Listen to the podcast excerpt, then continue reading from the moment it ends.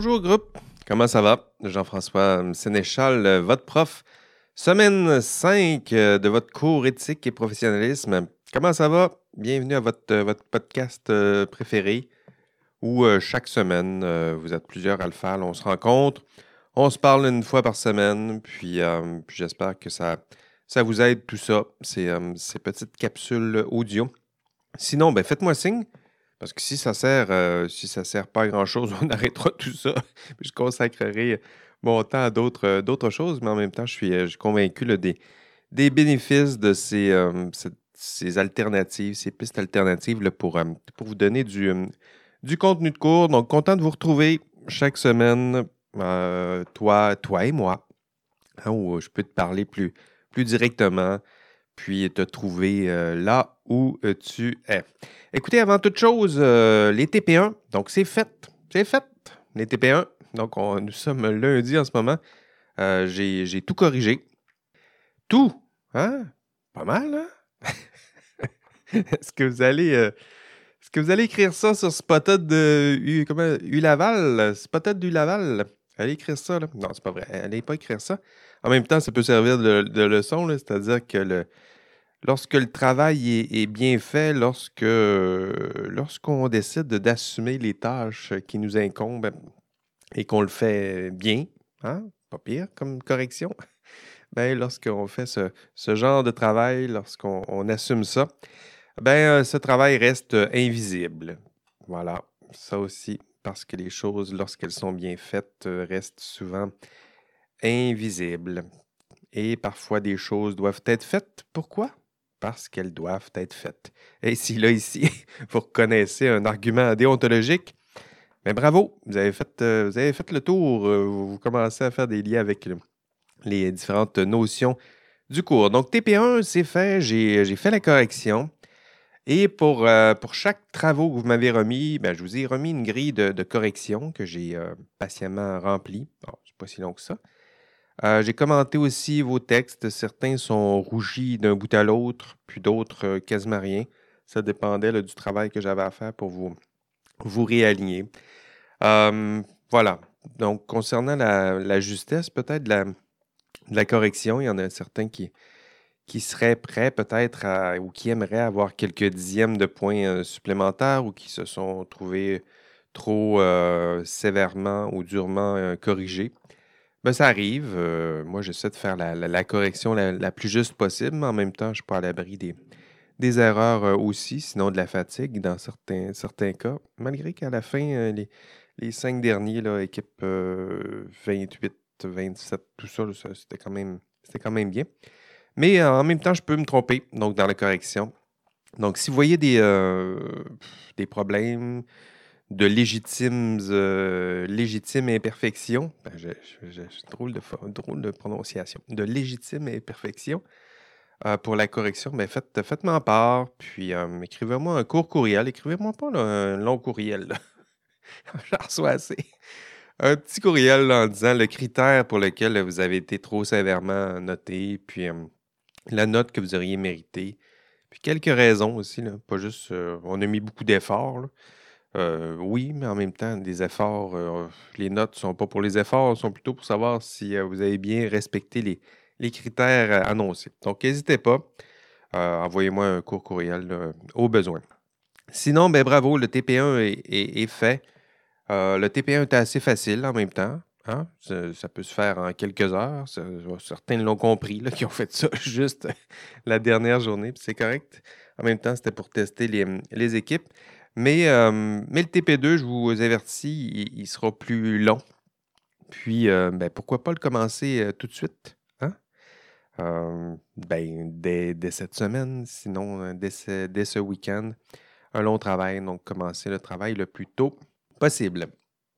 Autre sujet, ben, vous, étiez, vous étiez plusieurs en classe la semaine dernière et plusieurs ont participé à notre caout.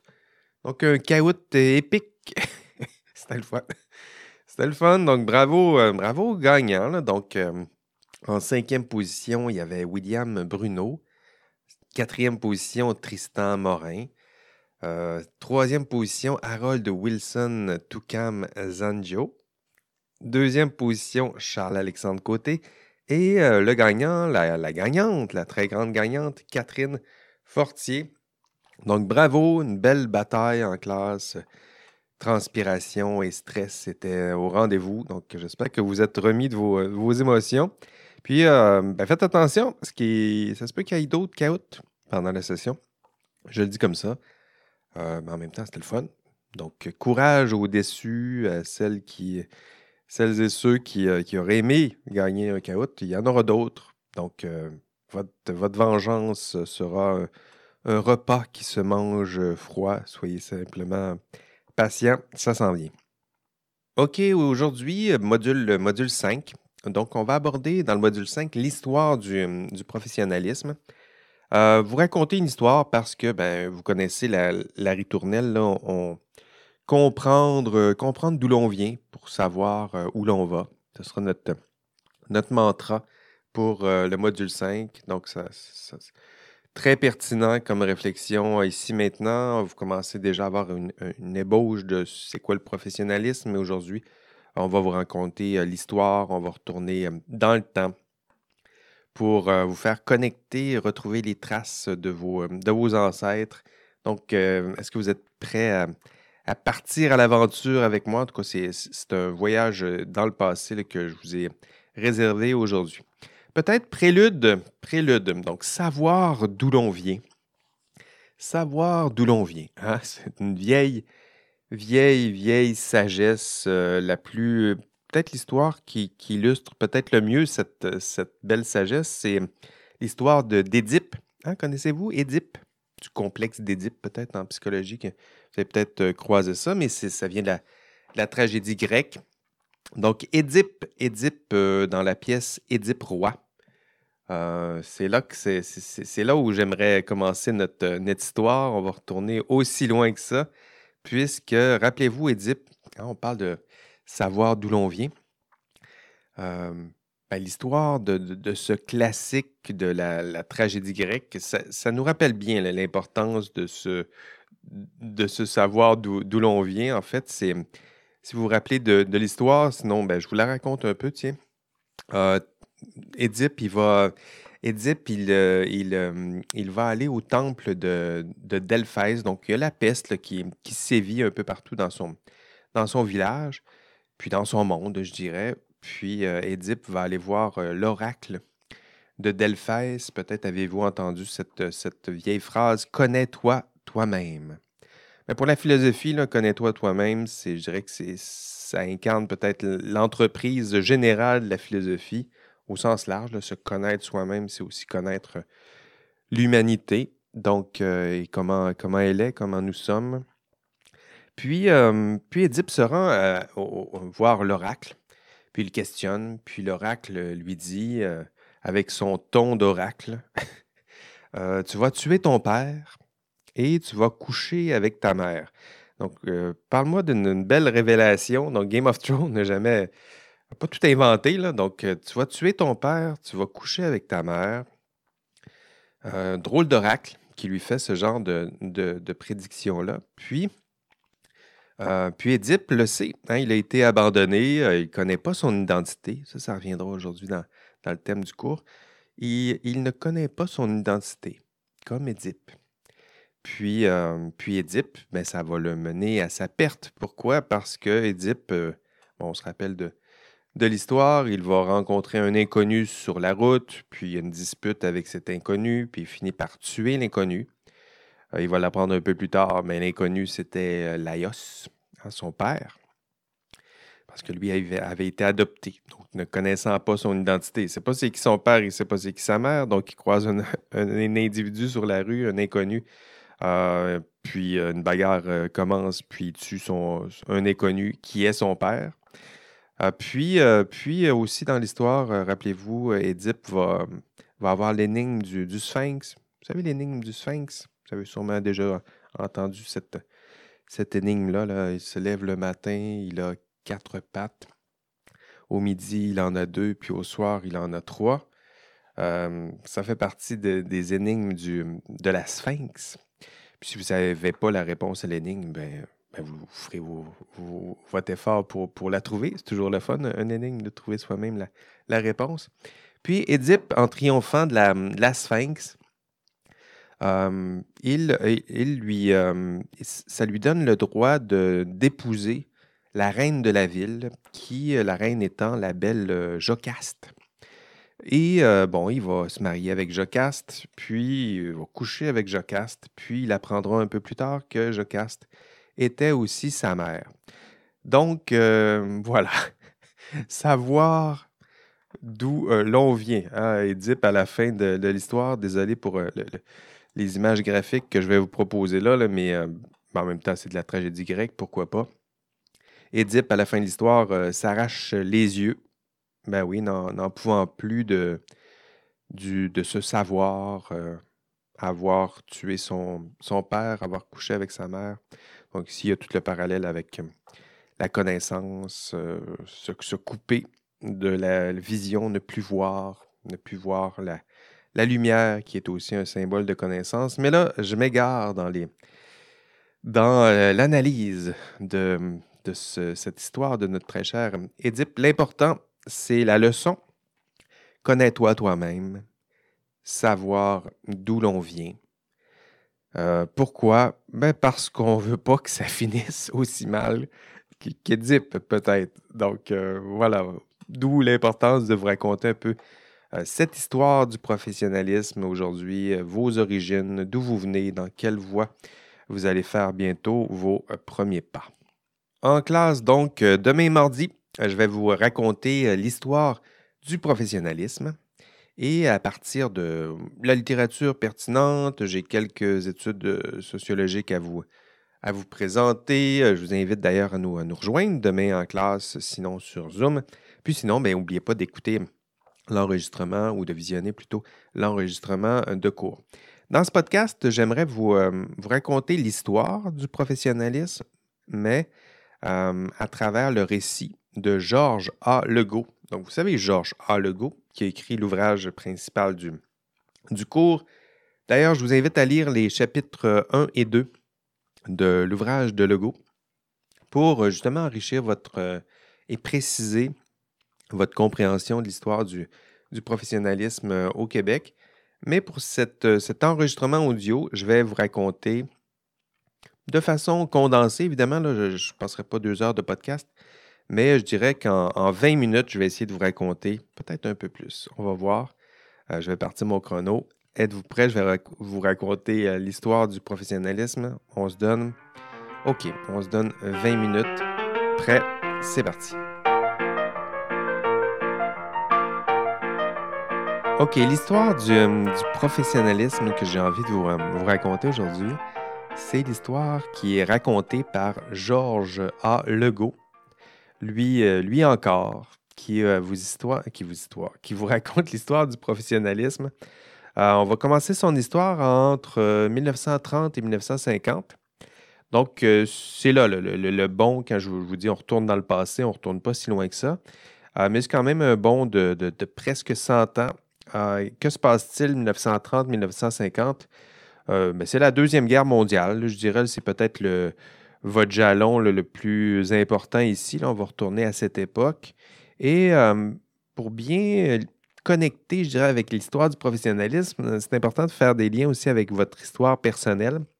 Donc, pour vous, euh, pour vous, ben, imaginez-vous euh, vos, grands-parents peut-être. Hein? Donc, vos grands-parents, ils viennent de naître. Donc, ce sera ça le, lien personnel que vous ferez avec l'histoire du professionnalisme, ce sera l'histoire de vos euh, grands-parents et arrière-grands-parents. Euh, grands-parents, de mon côté, c'était euh, grand-père, c'est moi, c'est François qu'il s'appelait, d'où Jean-François, je pense que j'ai hérité de son, son prénom. Puis mon autre, du côté de ma mère, Silvio. Voilà, Silvio et François. Je les salue là où ils sont. vos ancêtres, vous vous en avez aussi, vos grands-parents parents. 1930, on parle, on parle peut-être plus davantage des parents de vos grands-parents. Donc, vos, grands-parents viennent de naître, mais vos arrière-grands-parents, ils sont en train de travailler. Et euh, que font-ils? Ben, ils sont comme vous, hein. ils sont passionnés de, de, science, de, rigueur, de faits. Puis, il tente de construire nos villes, nos, euh, routes. Euh, on construisait des usines, on exploitait nos forêts, nos terres. euh, puis, qu'est- qu'est-ce qu'on faisait? Ah, ben, on balisait notre nouveau coin du monde. hein, on défrichait, mais on mettait aussi des, clôtures. Un petit, clin d'œil à nos, arpenteurs géomètres. Donc, baliser le, home, notre chez-soi. C'est ce qu'on tentait de faire, le définir, le créer et euh, le baliser. Puis, euh, euh, vos grands-parents étaient, ou plutôt vos arrière-grands-parents ont décidé de, s'associer. Donc, plusieurs d'entre eux étaient, bon, faisaient de l'ingénierie, faisaient, étaient notaires, étaient avocats, étaient quoi, médecins peut-être. Et ils ont décidé de, de s'associer autour de, valeurs, de projets communs, de champs d'expertise communs et euh, se regrouper sous forme d'associations, de, corporations. Et le modèle, le modèle de, structure de l'époque, c'est le modèle religieux. Donc ça, c'est le modèle, hein, c'est ce que Legault nous dit. Au début, les professionnels se sont associés sous forme de structure qui ressemblait à un modèle religieux. hein. Donc, on, on- on adhère à un groupe, puis pour faire partie du groupe, hein, le Go nous dit la structure qu'on met en place, ça ressemble, c'est calqué un peu sur le modèle d'ordination ou de, le modèle religieux à l'époque, c'est-à-dire que on se regroupe, on fait une promesse solennelle. Donc, imaginez nos anciens ingénieurs, avocats, arpenteurs, médecins, notaires, ils faisaient, ils se regroupaient sous forme d'association. Pour faire partie de l'association, il y avait une promesse solennelle. Donc, on faisait une promesse. Euh, on, allait avoir une quête ensemble. On allait faire partie d'un ordre, un peu comme les, prêtres. hein, hein, les, ordres religieux puis les ordres professionnels. Dans la structure, il y a, vraiment beaucoup de... Il y a plusieurs liens qu'on peut, euh, qu'on tisser. Puis même dans la, façon de concevoir son adhésion à, à- une, profession, euh, si on était religieux, on parlait de la vocation, hein, l'appel. Vocation, c'est ce que ça veut dire, la voix, la voix de Dieu. La voix existentielle chez les religieux, c'est celle-là. là, on est appelé pour exercer, euh, je ne sais pas, devenir la, exercer la prêtrise. Mais le modèle pour les professionnels, c'est un peu dans le même sens. C'est euh, les professionnels entendent la voix et décideront d'aller exercer une profession pour servir leurs prochains, servir le, public. Euh, donc ça, ça fait partie du modèle de l'époque. Euh, c'est toujours, on est toujours au début des années euh, 1930. On se regroupe, on se donne des valeurs, on se fait une promesse, puis on sert notre prochain.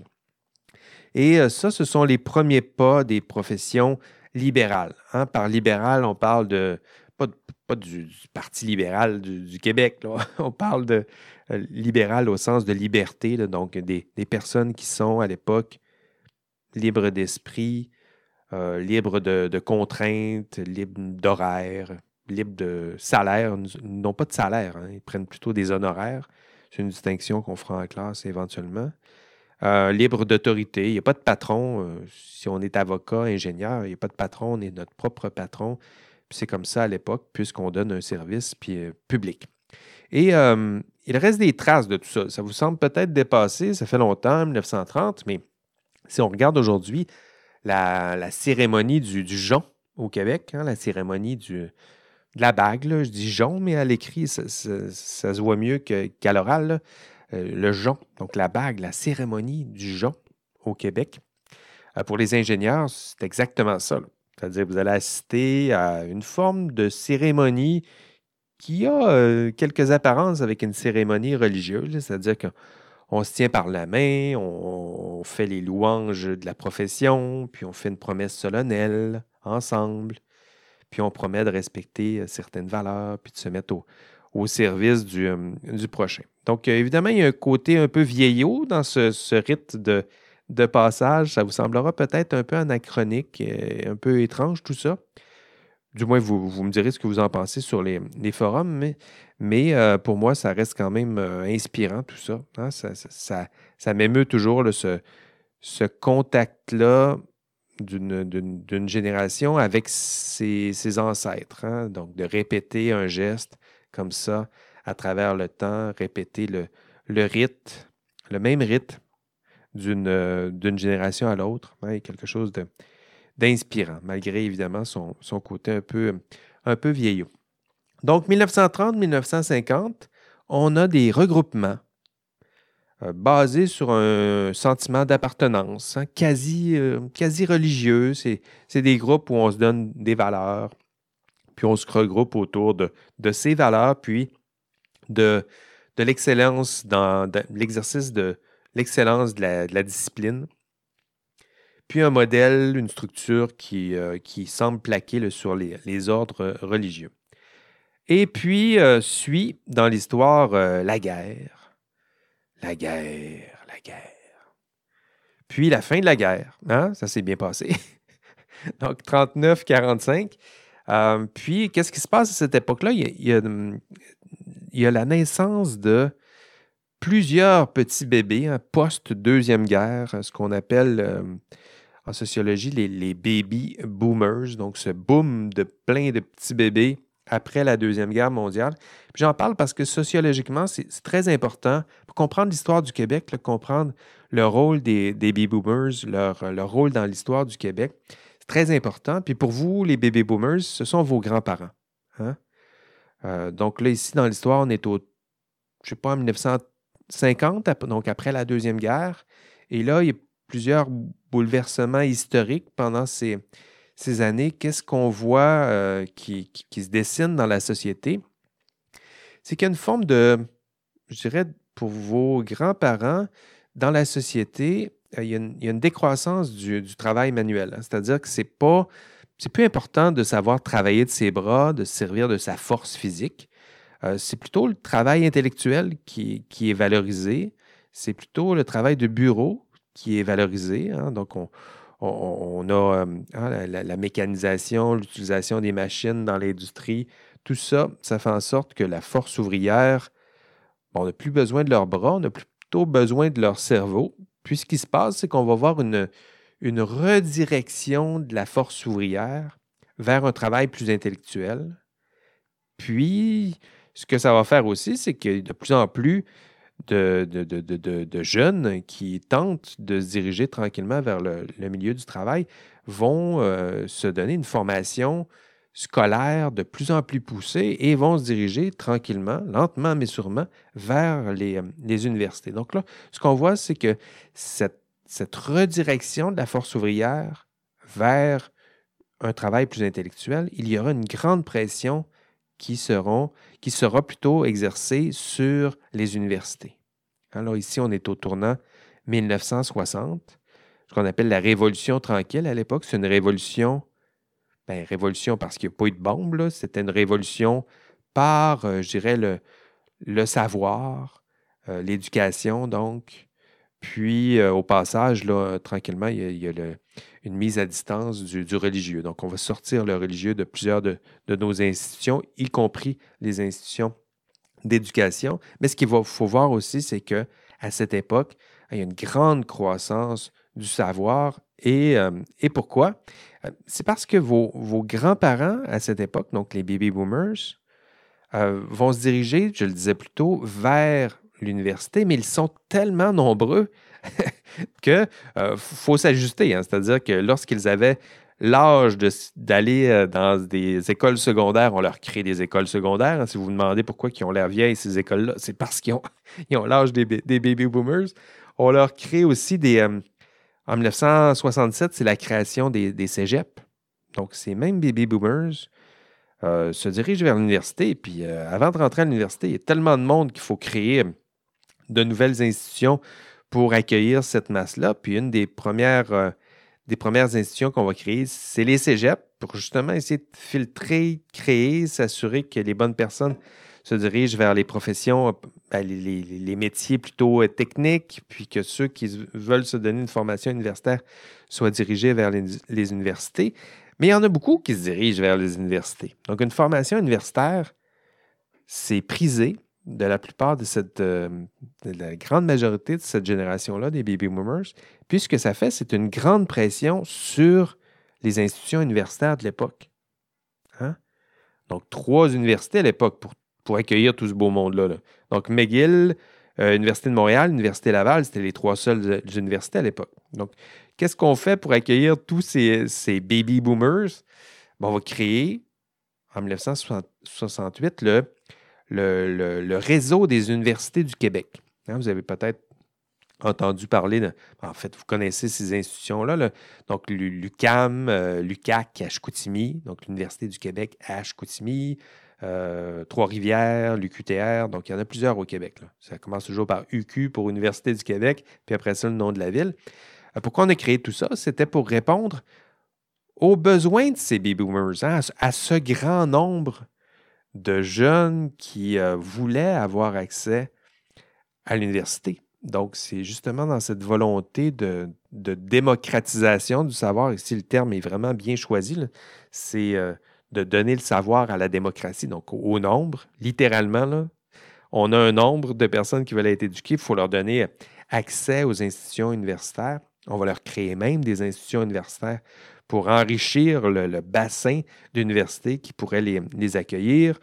On va même créer dans ces nouvelles universités-là là, des, des champs universitaires qui sont un peu plus ancrés dans leur milieu. On va voir que, je ne sais pas si vous regardez l'Université du Québec à Rimouski, euh, il y a, une, spécialisation en biologie marine. euh, en Abitibi, c'est les foresteries. Euh, L'UCAM à Montréal, ben, les beaux-arts se sont installés là parce que justement, les artistes sont, ont plutôt tendance à, migrer vers les grandes villes. Les, les, euh, en tout cas, la vie artistique est plus, peut-être plus, riche euh, en ville, dans les grandes villes, au centre-ville. Euh, mais peu importe. Revenons à l'histoire du, du professionnalisme. La période, c'est 1950-1910. Et, je le répète, vos grands-parents se forment. Ils s'éduquent. Et le résultat, c'est la création de plusieurs nouveaux champs du savoir et d'expertise. Hein, c'est qu'à cette époque-là, il va y avoir apparition de plusieurs, de plusieurs, de plusieurs nouvelles professions, donc plusieurs nouveaux. Avec les universités, on se forme, on développe des nouveaux savoirs universitaires, puis ces populations euh, accrues, formées à l'université, vont sortir éventuellement des, universités. Donc, vous imaginez le nombre de baby boomers formés à l'université, formés dans toutes sortes de belles disciplines euh, intellectuelles, prêts pour le, milieu du travail.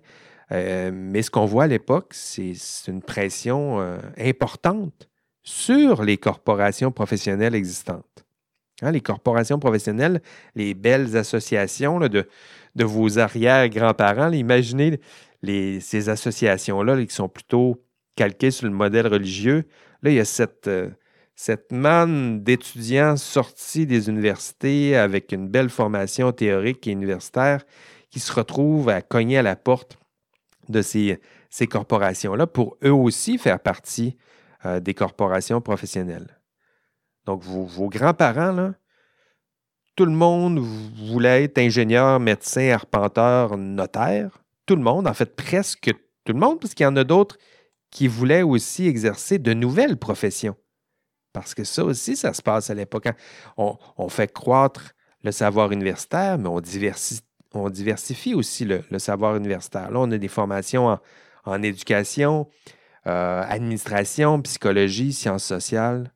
Puis tout ce beau monde-là sont, formés, donc éduqués. Hein, ce, qui, ce qui va donner naissance à, à plusieurs groupes qui vont s'associer eux aussi sous forme de corporations, associations professionnelles. C'est comme ça qu'on se désigne. Donc des associations de, de psychologues, d'éducateurs, euh, d'administrateurs, de gestionnaires, de comptables. Et la pression qui sera exercée, ce sera sur le système professionnel en soi.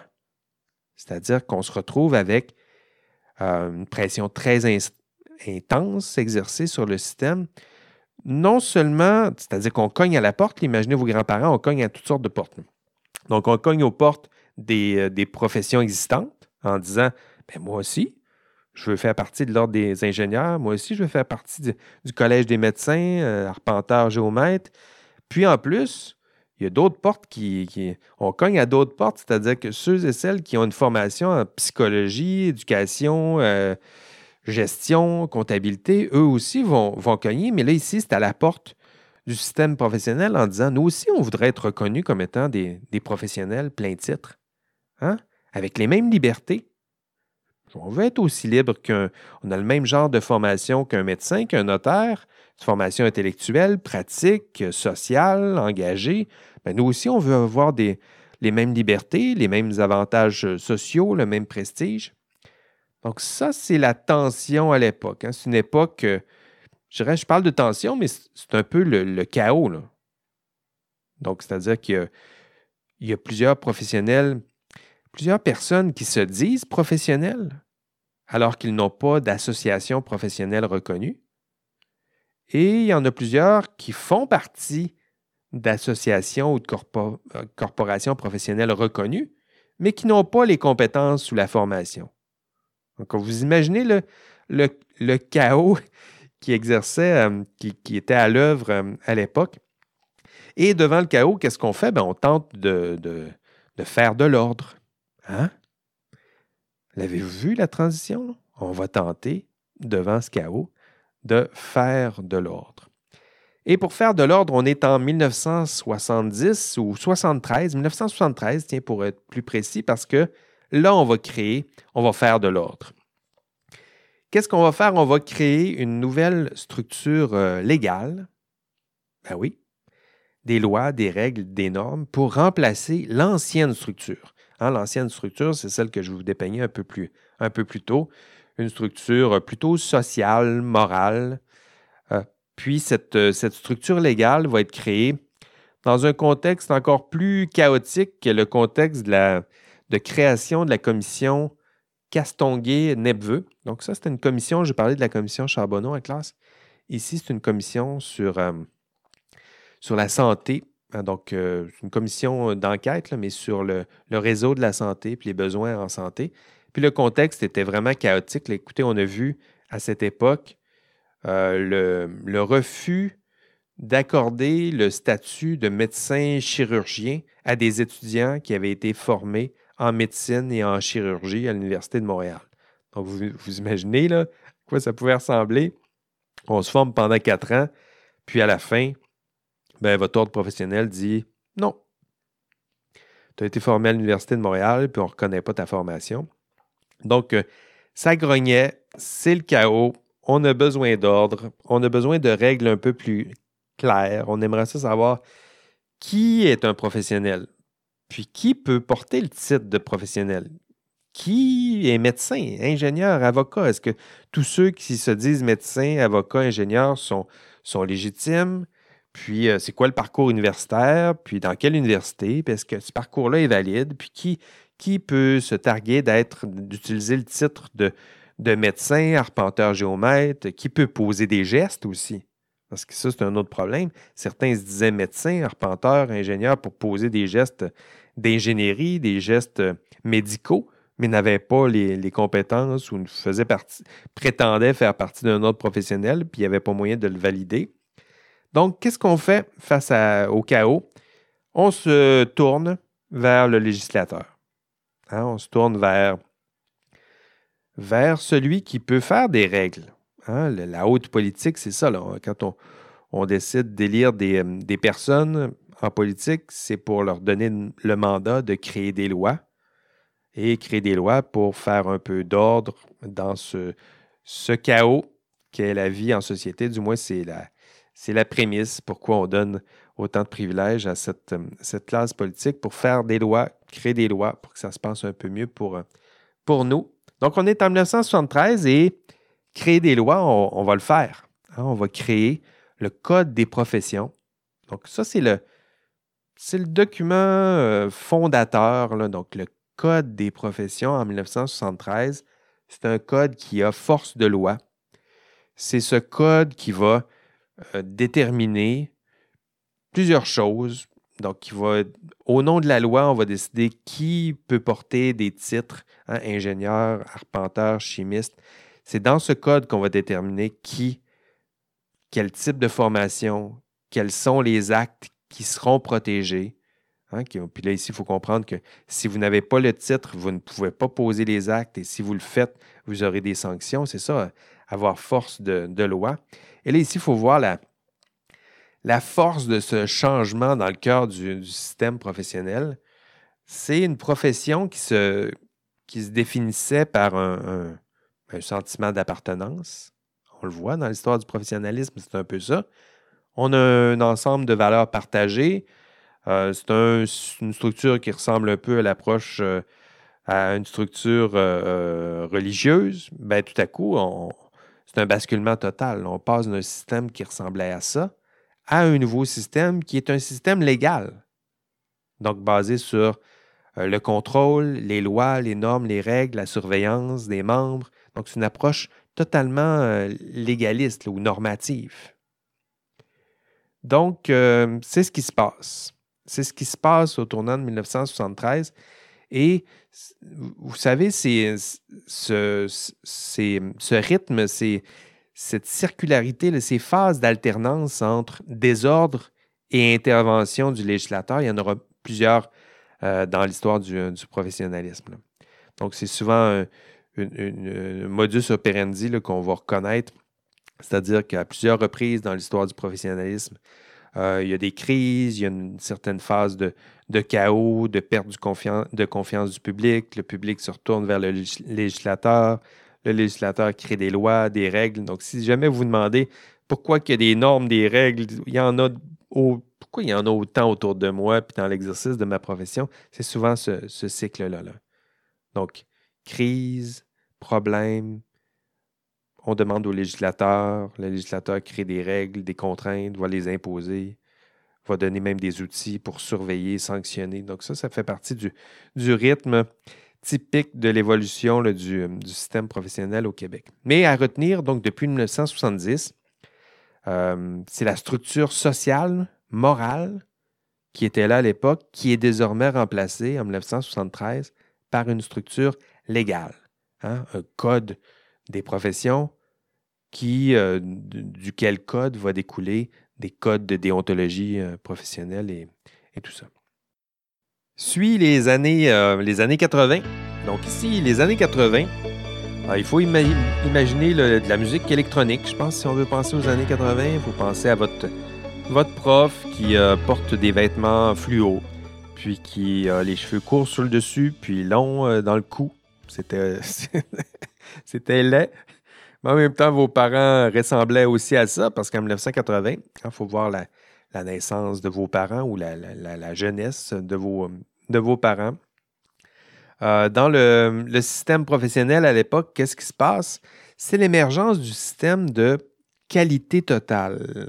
Hein, le Total Quality Management, ou euh, on traduit ça par le management par la qualité. Euh, donc, les, vous savez, les normes ISO, puis toutes sortes de, normes qui, sont là pour valider la, qualité du processus, sinon la qualité du, produit. Puis dans l'ouvrage de Legault, vous allez voir que Legault euh, attaque un peu ce, système-là et je pense qu'à raison, puis il faut, voir euh, pourquoi. C'est parce que à cette époque, bon, derrière l'idée de qualité totale, c'est intéressant, mais en même temps, c'est aussi la naissance du, du clientélisme. Hein? Donc, l'idée que c'est toujours le client qui a raison. C'est pas nécessairement ben, la, personne qui, exerce un jugement, qui fait une recommandation ou qui, qui propose un produit. C'est pas si important que ça. Qui est la personne ou quelle est son appartenance ou quel est son statut? Ce qui est important, c'est qu'elle satisfasse le client, c'est que son produit ait de la qualité, c'est que son jugement soit fiable, c'est que sa décision soit bonne. Puis ça, c'est pas rien comme, euh, comme basculement, puisque lorsqu'on parle de satisfaction du client, pour vous, votre client, puis pour votre ordre professionnel, le client, c'est votre patron. Donc, c'est un peu ça le, danger. Donc, on dit, bien, satisfaire le client, c'est celui qui paye, c'est normal. Mais il faut voir à qui on, s'adresse. Pour votre ordre professionnel, le client, c'est le premier bénéficiaire, ça je vais le dire à plusieurs reprises. Le client, c'est le premier bénéficiaire de vos services. Qui est le premier bénéficiaire de vos services? C'est votre patron. Hein, c'est souvent la personne en position d'autorité. Puis cette idée de satisfaire le client à tout prix, ça pose problème. Hein, parce que, euh, bon, c'est une idée qui, est intéressante en, marketing, par exemple, de l'idée de satisfaire le client. C'est important d'en tenir compte. Les normes ISO, ce n'est pas pour, euh, euh, critiquer l'importance d'avoir des, produits de qualité, sécurité, des processus qui sont, qui sont fiables. Le but, c'est de voir la conception du professionnalisme qui se cache derrière ça. Hein, la satisfaction du client. Pour le Go, c'est dans ce mouvement, c'est à partir de 1980 que cette idée de satisfaction du client à tout prix va prendre de plus en plus de place dans la, profession. Puis le Go fait bien de, le mentionner.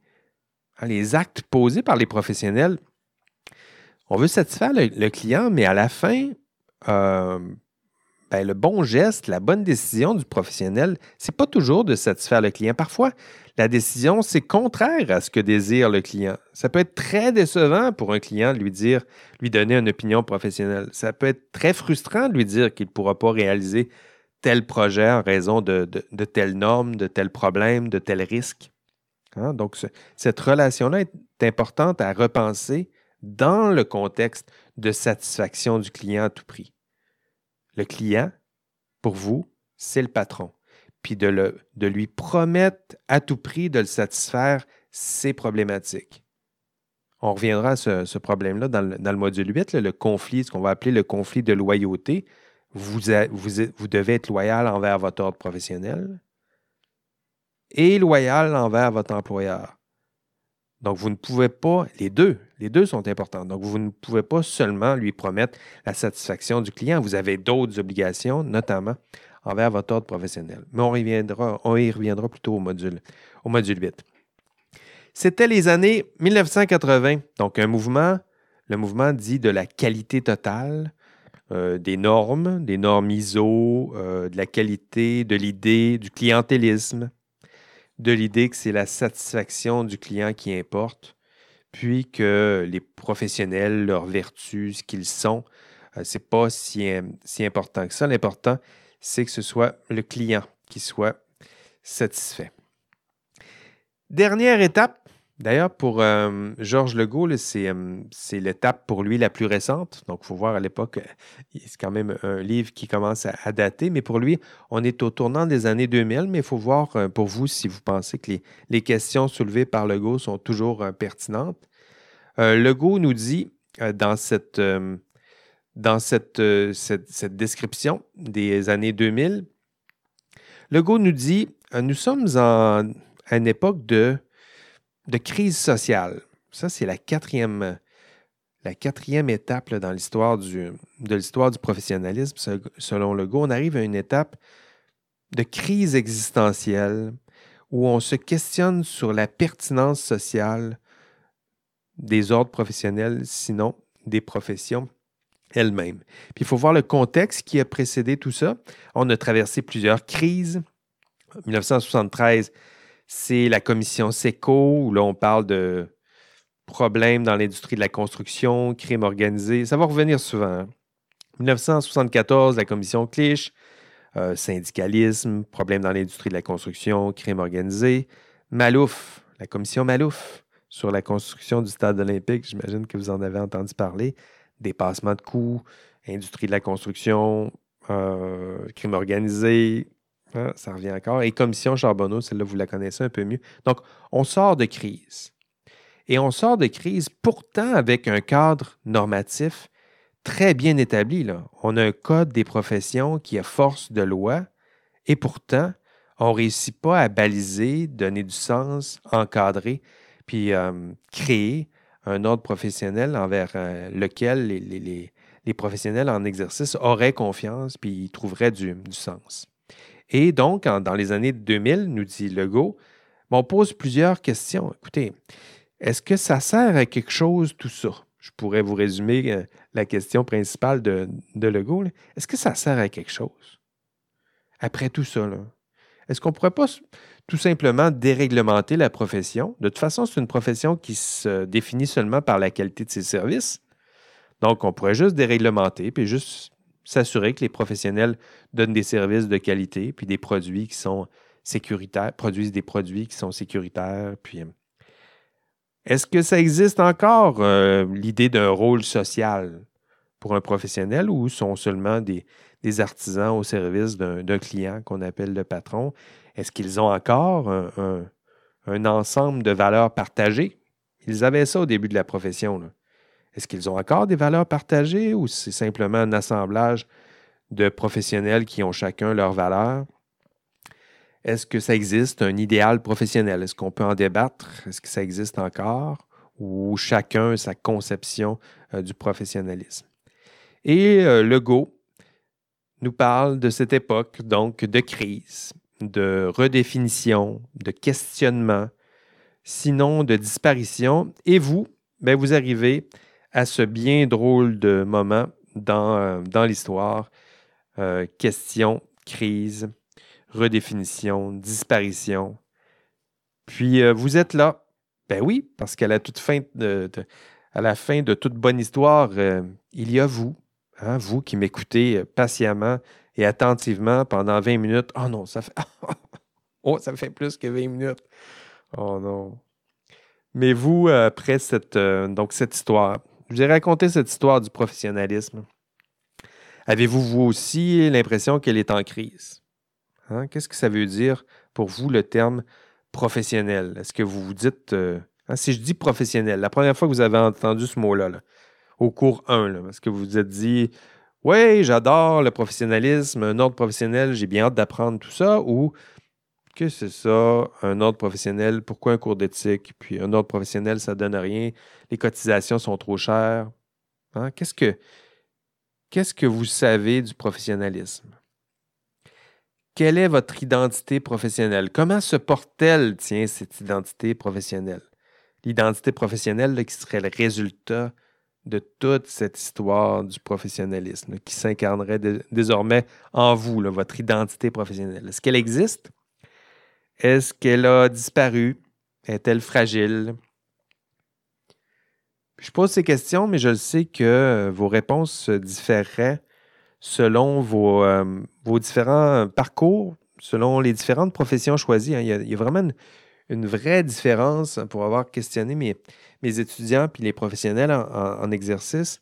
C'est intéressant de voir la différence entre l'identité d'un professionnel, disons, arpenteur-géomètre, hein, son identité professionnelle. Les arpenteurs géomètres, souvent, quand on aborde ces thèmes-là, ils ont tendance à se définir presque exclusivement en fonction de leur profession en fonction des normes, des lois, de leur code de déontologie. C'est comme si ça faisait partie intégrante de leur identité. Alors que pour l'ingénieur, pour lui, euh, son identité professionnelle, elle est souvent beaucoup plus fragile. Hein. Il va avoir plutôt tendance à fondre son identité avec euh, ce qu'il fait, donc son champ d'application, ou euh, son identité va être peut-être rattachée à son employeur. Ça aussi, c'est quelque chose de très fort. Mais son code de déontologie, sa profession, un peu moins. Euh, si on prenait les chimistes, par exemple, souvent les chimistes ignorent qu'il y a une profession à leur, euh, à leur nom. Donc ça, c'est intéressant aussi de voir qu'il y a un monde de, de différence et un monde d'identité. Lorsqu'on parle d'identité professionnelle, elle n'est pas unique. Elle peut différer euh, de plusieurs entre les individus, mais aussi entre les différents champs d'exercice de la, profession.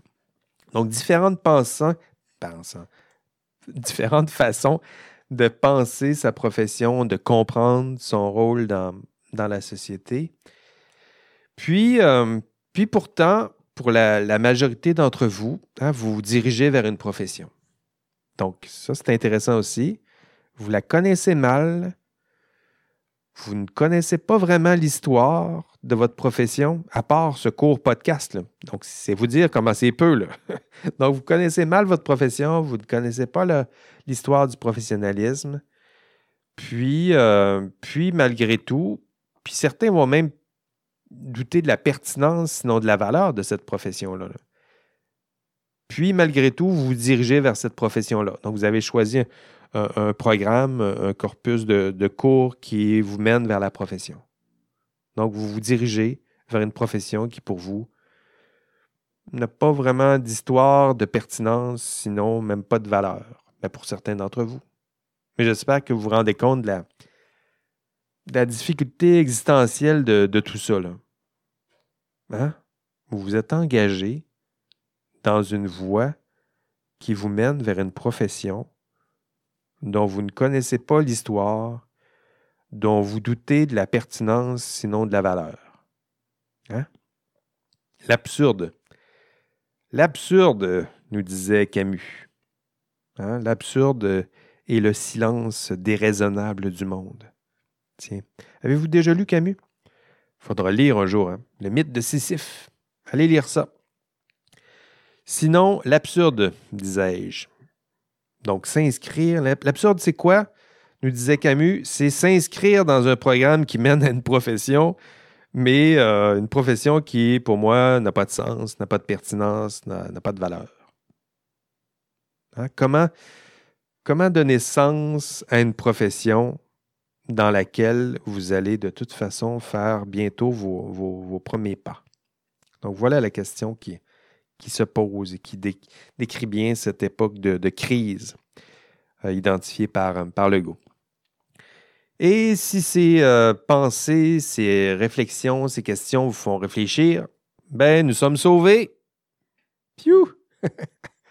Parce qu'au moins, au moins vous, cherchez avec moi le, sens puis la pertinence de la, profession, la valeur de la profession. Puis parce que vous vous, inscrivez dans l'histoire de, vos arrière-grands-parents, vos grands-parents, vos parents, parce que c'est ça, hein, parce que si vous faites ça, vous, aussi, vous pouvez, par vos réflexions, vos réponses, donner du sens puis de la valeur à cette, cette profession.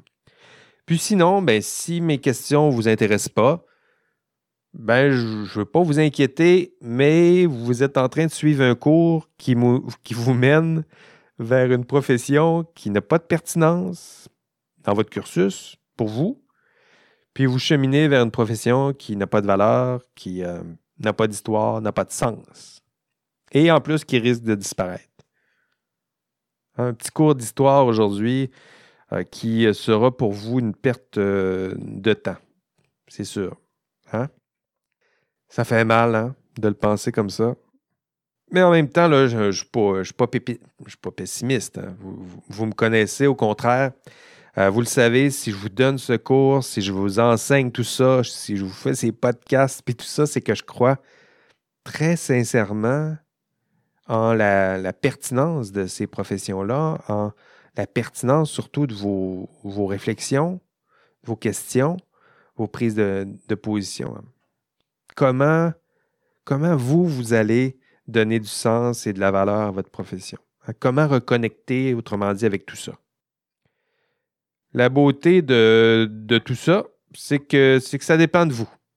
Hein, moi, j'ai bien peu à, je peux vous raconter l'histoire, mais l'histoire du professionnalisme, euh, elle va se faire sans moi. Je suis juste là pour vous la raconter. C'est vous qui allez la faire. Hein. C'est vous les, les futurs professionnels de demain. C'est vous qui allez exercer cette profession dans cinq ans. C'est vous qui allez la structurer, puis qui allez intervenir dans les différentes institutions pour lui donner sens à cette profession. Mais avant d'être là, avant ces cinq années, avant d'exercer la profession, vous devez savoir c'est quoi une profession, vous devez savoir euh, d'où vous venez. Hein, avant de savoir où vous allez, vous devez savoir qui vous êtes, d'où vous venez. Et cette petite aventure historique euh, dans l'histoire du professionnalisme était nécessaire en ce sens. Et je vous en ai fait un bref euh, résumé et je vous invite à consulter l'enregistrement de cours pour en savoir un peu plus et davantage sur l'histoire de vos prédécesseurs. L'indice cette semaine, connais-toi toi-même. Bon, voilà, c'était mon, mon, résumé. Euh, quoi faire maintenant dans ce, module 5? Vous le savez maintenant. Euh, ben, c'est simple, je n'ai pas besoin de vous, vous, répéter. Vous êtes bien familier avec, tout ça. Vous allez consulter la marche à suivre du volume, du volume, du module 5. Puis vous faites dans l'ordre les étapes que je vous ai donné dans cette marche à, suivre. Euh, je vous en dirai pas plus euh, cette semaine. Les objectifs du module 5, ben, c'était d'atteindre les objectifs suivants. Êtes-vous capable d'expliquer comment, historiquement, les ordres professionnels se sont constitués au Québec? Êtes-vous capable? Si oui, vous avez atteint cet objectif. Êtes-vous capable d'identifier les principaux jalons de l'histoire du professionnalisme au Québec? Êtes-vous capable? De me nommer quelques jalons historiques de l'histoire du professionnalisme au Québec? Si oui, vous avez atteint cet objectif. Puis le dernier objectif, ben, j'en ai pas parlé dans le podcast, euh, donc euh, vous n'êtes pas capable d'y répondre, théoriquement, c'est de, distinguer les différents modèles de professionnels, des différents modèles d'ordre professionnel qui ont été promus au cours de, l'histoire du professionnalisme. Et ça, ben, je, vais vous expliquer ça euh, en classe demain, mardi. Voilà, c'est tout pour cette semaine. On se voit en classe euh, ou sur Zoom demain, mardi, pour en savoir plus sur euh, l'histoire de votre profession, savoir d'où vous venez, pour savoir où vous allez, hein, savoir d'où l'on vient, pour savoir où l'on va. Connais-toi toi-même, on poursuit cette aventure demain, mardi. On se voit en classe. Sinon, ben, courage. Euh, je sais que vous progressez bien. Je vois les stats. Euh, ça progresse bien, tout le monde. Gardez le rythme. On se revoit bientôt. D'ici là, ben, travaillez fort. Prenez soin de vous. Allez, bye bye.